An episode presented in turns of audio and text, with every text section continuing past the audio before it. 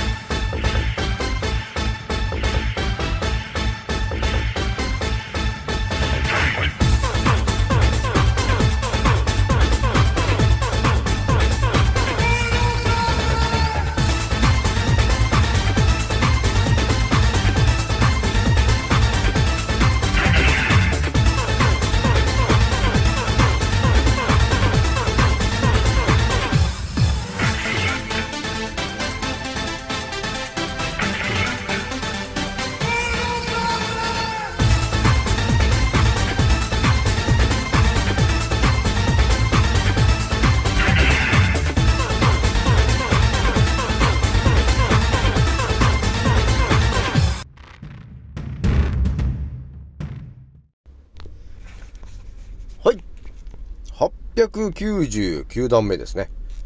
創造船オメガ号宇宙一の名記録マスター、青木丸でございます。今から話すことは私の個人的見解とおとぎ話なので決して信じないでくださいね。はい、ではですね、今回ね、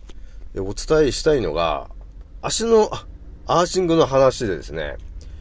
改めてね、あの、この話やべえよなーと思ってたんで、私のですね、7つの思考で、さらに超考察仕掛けてた時に、やっぱりね、あのー、結構なやべえ話に、あの、なってきちゃったんで、ちょっとその話しようかなというとこなんですよね。じゃあね、まあ、ざっくり、あの、題だけお伝えしていくとですね、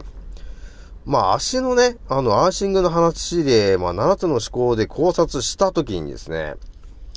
えー、なぜ、えー、人間は足の裏にたくさんのツボがあるのかっていうところの、その理由とかね。えー、あとはですね、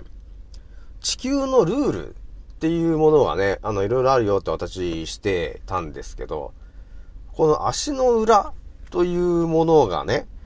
と地球というものが、これがまた新たな、あの、創造主の思考で見えてきたんですけど、新たな地球のルールが、えー、発見されましたという話をしてですね。まあ、あとはね、えー、野生動物をまた見てもらったときに、見えてくることがあるよなーっていう話をまた改めてしましてですね。えー、さらに、え、この地球に生えてる、え、草や木、そういうものも、なぜ土に埋まってるんですかっていうところも全て繋がってきちゃうことになってんなっていうね、あの、どんどんね、何かが見えてきちゃってるわけなんですよね。で、さらに、えー、もうほんと、古の昔の話になってくるんですけども、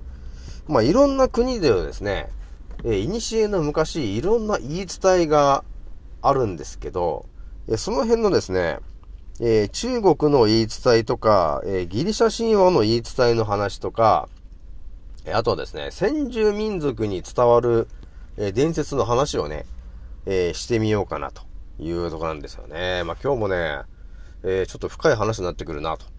いうとこなんですけど、多分普通に生きてるとね、あの、間違いなく出会わない話をね、えー、また大き丸するかなという感じになってるんで、皆さんね、えー、改めてお伝えしますけど、人生一度きりですからね、え私のチャンネルを聞くのか聞かないのか、多分聞いた方が間違いなく人生にプラスになってしまう話になりますよと。ね、もう明日からもうお盆休みという方いっぱいいると思うんですけど、お盆休みのね、間にね、え私のチャンネルを聞くのか、それとも聞かないのかというとこがあるんですけど、多分ね、下手したらお盆休みには青木丸さんの話聞いといてよかったっていう方が、あの、ちょっと続出するんじゃないかというぐらいの、あの、衝撃の内容がちょっと入っちゃってるんですよね。まあ、とりあえず今日もね、青木丸ワールド炸裂するんじゃないかと。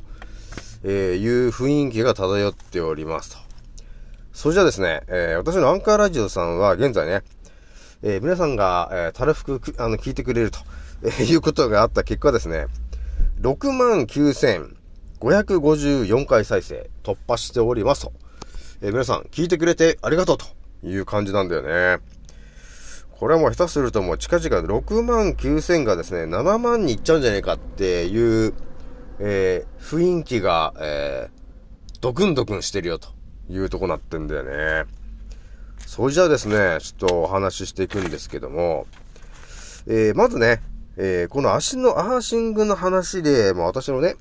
えー、7つの思考で考察しかけた時になんですけど、まあ7つの思考って言ってもね、まあいろんな思考があるんですよね。じゃあまず、その、足の裏になんでこんなにたくさんのね、あの、ツボと、えー、神経が、神経イコール神のね、えー、経、ね、それがなぜ、そんなに張り巡らされているんですかっていうことなんですけど、ここもね、あの、私ががっつり考察しかけたらですね、ただ足の裏をね、あの、地球で歩い、素足でね、地球を歩けばいいっていう問題ではなくて、もっと深いところがあるなというところが見えてきちゃってるわけなんですよ。で、もうちょっと詳しく話するとさ、足の裏にいろんなツボがあってさ、よくあの、ツボのおじさんがさ、あの、足ツボ芸人とかにやって、痛い痛い痛いみたいなのあったじゃないですか。あれって、結局足の裏に、その、内臓のさ、その胃とかさ、肝臓とか、ね、腸とかっていろんなそのポジションのツボが足の裏に全部あるよねって。ね、あとはその目とかさ、あの鼻とかなんか全部のその臓器というか、えー、ポイントのその、えー、ツボみたいのが足の裏に集中してるじゃんこれってなんで集中してるのかっていろいろあったと思うんだけど、で、あとは神経でしょ？神経も足の裏に密集してるよと。これはなんで密集していたのかっていう話なんですけど、だから、えー、我々ね、えー、あ、あのー、まあ、地球に住んでる生き物っていうのが、まあ、たくさんいるわけなんですけど、もうこれね、あの、地球のルールにもだいぶ関係してくる話なんだけどね、健康をこう、維持しようと、えー、いうふうに、まあ、考えると思うんだけども、まあこれね、創造者の思考で、あの、考えると非常にわかりやすいんだけど、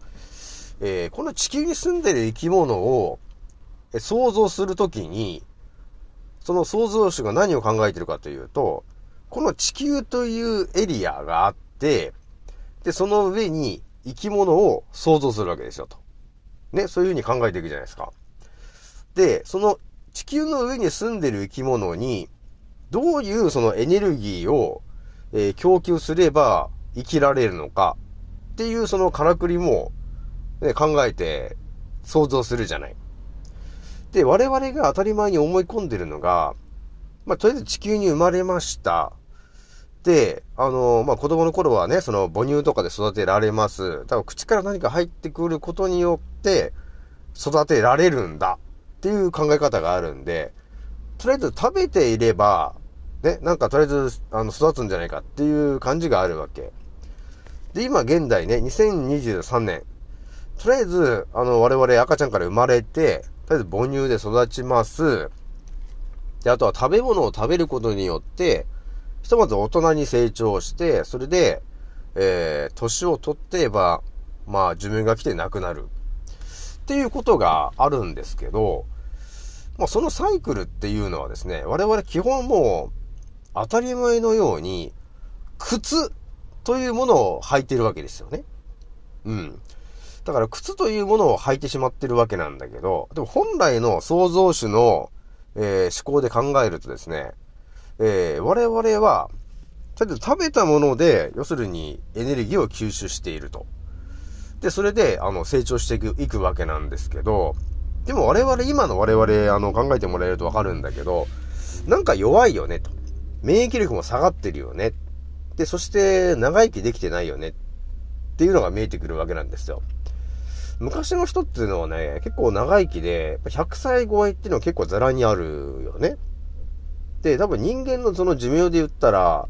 もう多分130とかはもうザラなわけですよね。で、よくなんか昔の文献とか見ると、なんか200歳ぐらいまで生きてたみたいな話もあるじゃない？で、まあ一番わかりやすいのが、あの、昔のなんかこの天皇かなんかの、こう歴代のさ、天皇がいて、ね、いろんな天皇いたじゃない。その年齢調べていくとさ、100歳とかさ、150歳とかって結構ザラにいたんですよね。っていうところまでまあ見えてくると、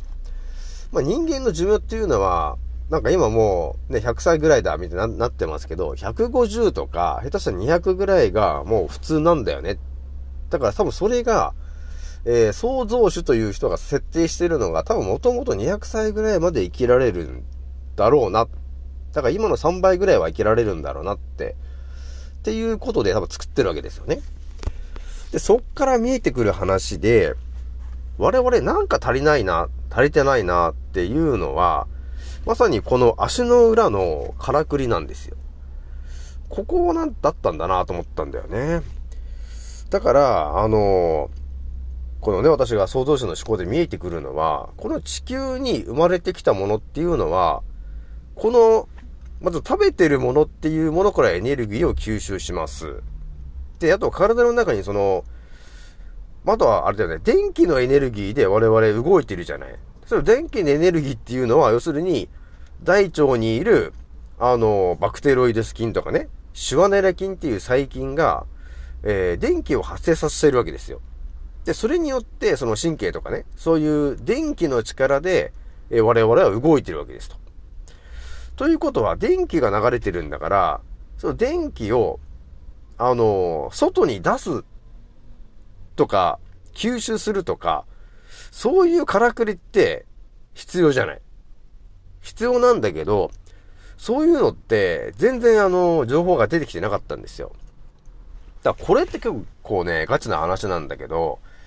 多分ここに結構な真実が隠されてるなっていうのがあるんですよね。で、やっぱり野生動物とかそっちの方見てもらえると、やっぱりみんな靴履いてないよね。で、やっぱりあの、犬とか猫とかさ、そういう野生動物も、足の裏に肉球とかがあってさ、で、そこにやっぱりツボがあって神経が密集しているということが分かってくるとね、やっぱり見えてくるのが、地球に生きてる生き物っていうのはやっぱり食べてるものでエネルギーを補充する。そして電気を大腸で、えー、蓄積させる、発生させている。で、その電気エネルギーをうまく循環させるために、地に足をつけることによって、足からアースさして、で、体に溜まってる不純な電気を外に一回抜かせると。で、そこで抜かせた代わりに、地球からエネルギーを吸い上げることによって、安定させた循環されてるっていう、そのエネルギーが完成するわけなんですよと。ここなんだなーって思ってんだよね。で、私が結構ね、このアンカーラジオで、いろいろお伝えしてたのが、まあいろいろ考え方のね、あの根っこみたいなものがあるんだけど、私はあの頭、頭に今入ってきてたのがね、要するに日本人っていうのは何なのかっていうのを、あの、考察しかけていくと、絶対そのムー文明とか、ね、そのアトランティス文明とかそういう古代の文明になっていくじゃないですかと。で、ムー文明って何なんだってどんな人たちなんですかって言ったら、魔法使いの文明なんですよ、と。よくアニメとかであるじゃない。ね、あの、手から火出したりとかって。だそういう人たち、だから手から雷出したりとかね。だそういう人たちなんですよね。っていうのを、過去ね、いろいろ考えてたわけなんですよ。なんで昔のね、ムー文明の時代は、ね、手から火を出したりとか、電気を出したりとかね、えー、その、テレパシーというか、超能、超能力で物を浮かせるとかさ、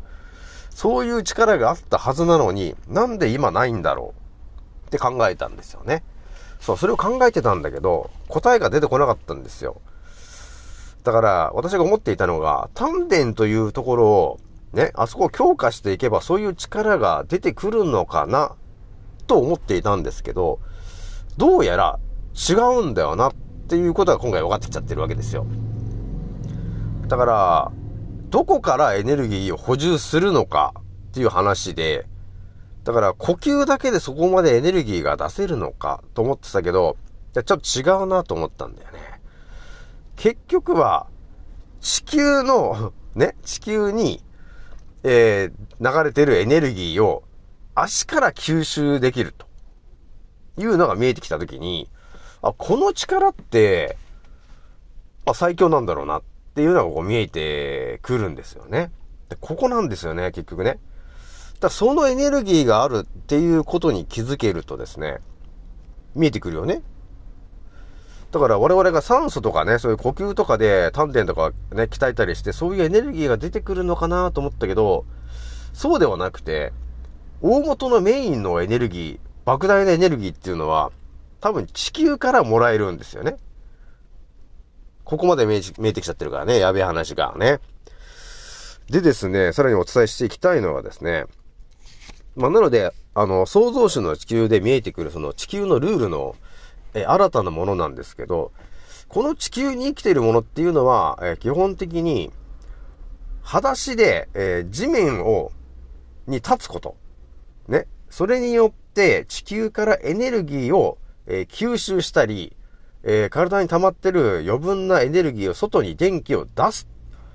っていうからくりがある生き物が地球に住んでいる者たちなんだよね。っていうのが見えてきました。で、これも地球のルールなんだよね。っていうのが見えてきちゃってるから、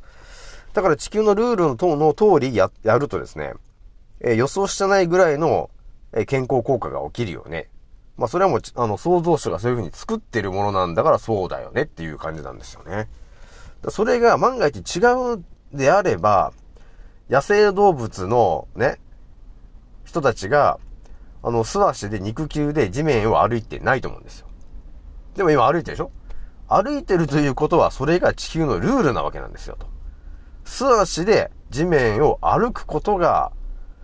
その地球のルールになって作られてるわけ。って考えるじゃない。ということは我々人間も素足で歩くことで、えー、エネルギーを、ね、電気の余計なエネルギーを外にアースする。ね。素足で歩いてアースする。そして地球のエネルギーを受け取る。っていう考え方になってくるわけなんですよね。で、よくさ、あの、風神、雷神の話でも私ちょっとちらっと話したんですけど、あの、地面にさ、雷がズドーンって落ちると、どうなるかって言ったら、あの、マイナスイオンが、まあ、雷自体がマイナスイオンなんですけど、莫大なね、それがズドーンってこう、地面に落ちた時に、その一面3キロぐらいが一気にマイナスイオンになるわけですよ。で、その結果、畑の作物とか、そこになってたもの、キノコとか、そういうものがすべて、えー、通常の、まあ、3倍から5倍成長するわけなんですよ、と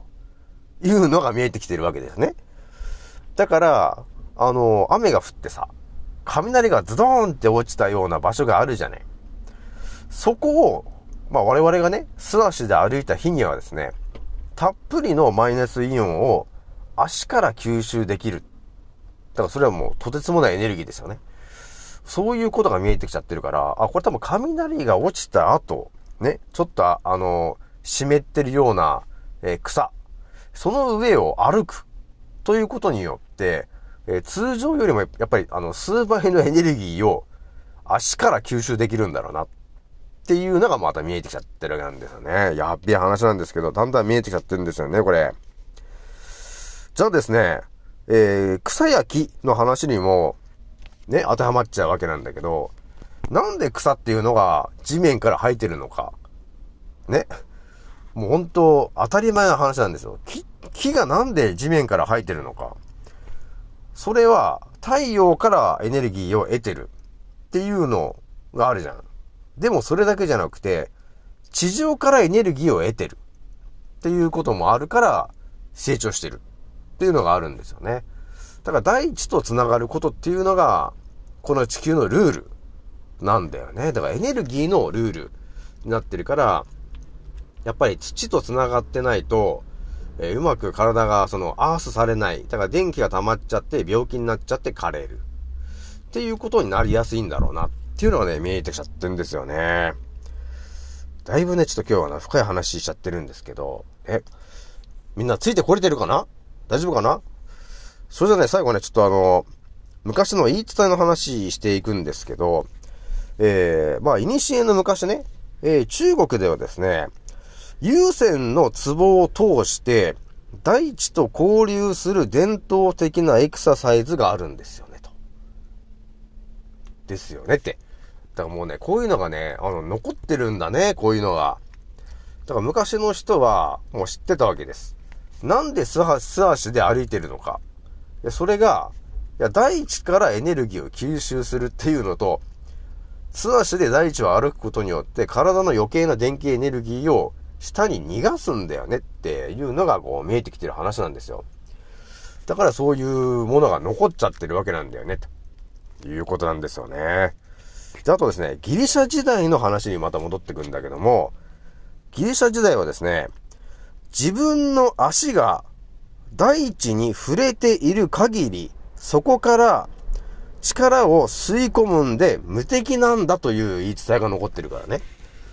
まあこれもなんかやべえ話なんですけど、もうわかるよね。だこんな言い伝えが、今からだから2000年ぐらい前にもある、残ってるわけですよ。だから昔の人たちっていうのはもう知ってたんですよね。素足で歩くことがどれだけ大事なのかっていうのを彼らはもう分かっていたっていう話なんですよね。で、最後ね、この先住民族の話にも行っちゃうんですけど、アメリカの先住民族じゃあ何言ってたのって話を言いますけどね。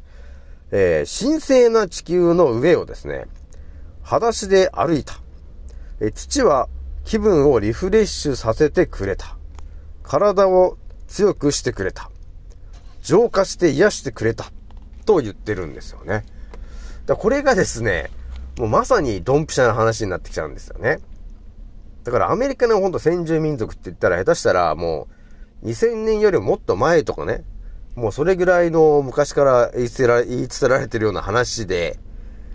ね、もう地球のルール、地球とどう共存してきたのかっていうところまで、もうこれ見えてくるような先住民族の人たちというところの人たちまでこれ語っちゃってる話なんで、ガチだなというとこなっちゃうんだよね。なのでね、今日やっぱりお伝えしたいのはですね、思ってるよりもその、素足で歩くということのメリットが大きすぎたなというところがありますね。なので、あの我々ね、え、地球に生きてる我々は、その素足で地面からエネルギーを吸収する。ね、有線という壺から吸収する。あと足の裏の各壺からエネルギーを吸収することによって、各臓器にエネルギーが供給されて、余計なエネルギーをそこから地面に吸い出すと。っていうからくりがあってこそ、本当の免疫力が、あの、循環するわけですよ。って考えると、皆さん、アーシングなんてやってないよね。だからこれはね、多分ね、その真実を知ってる奴がいて、我々に靴下と靴を当たり前のように履かしたやつがいるんだよね。多分そういうことになってるんですよ。だから本当のことは分かってたら、多分靴下も存在しないだろうし、靴というものも多分存在しないんです。でも今存在して当たり前になってる。当たり前と常識の情報っていうのは常に嘘ばっかりなんだよね。ってお伝えしてる通りなんだよね。どうですか皆さん。あの、お盆休み前にちょっと衝撃の一発をちょっとお伝えしちゃったんだけど、まあ皆さんね、どっか旅行とかね、えー、行くんだったら、海とかね、山とか行くかもしれないんですけど、まあ、ちょうどでもあれか、台風とか来ちゃうかもしれないんですけど、海とかね、行ったとしたら、海辺をね、素足でたくさん歩いてくださいと。特にあの、波が来てるような、あの、湿ってるところはね、非常に足にいいぞ。うん。あれは非常に足にいい。だからたくさん歩いてほしいなというところがあります。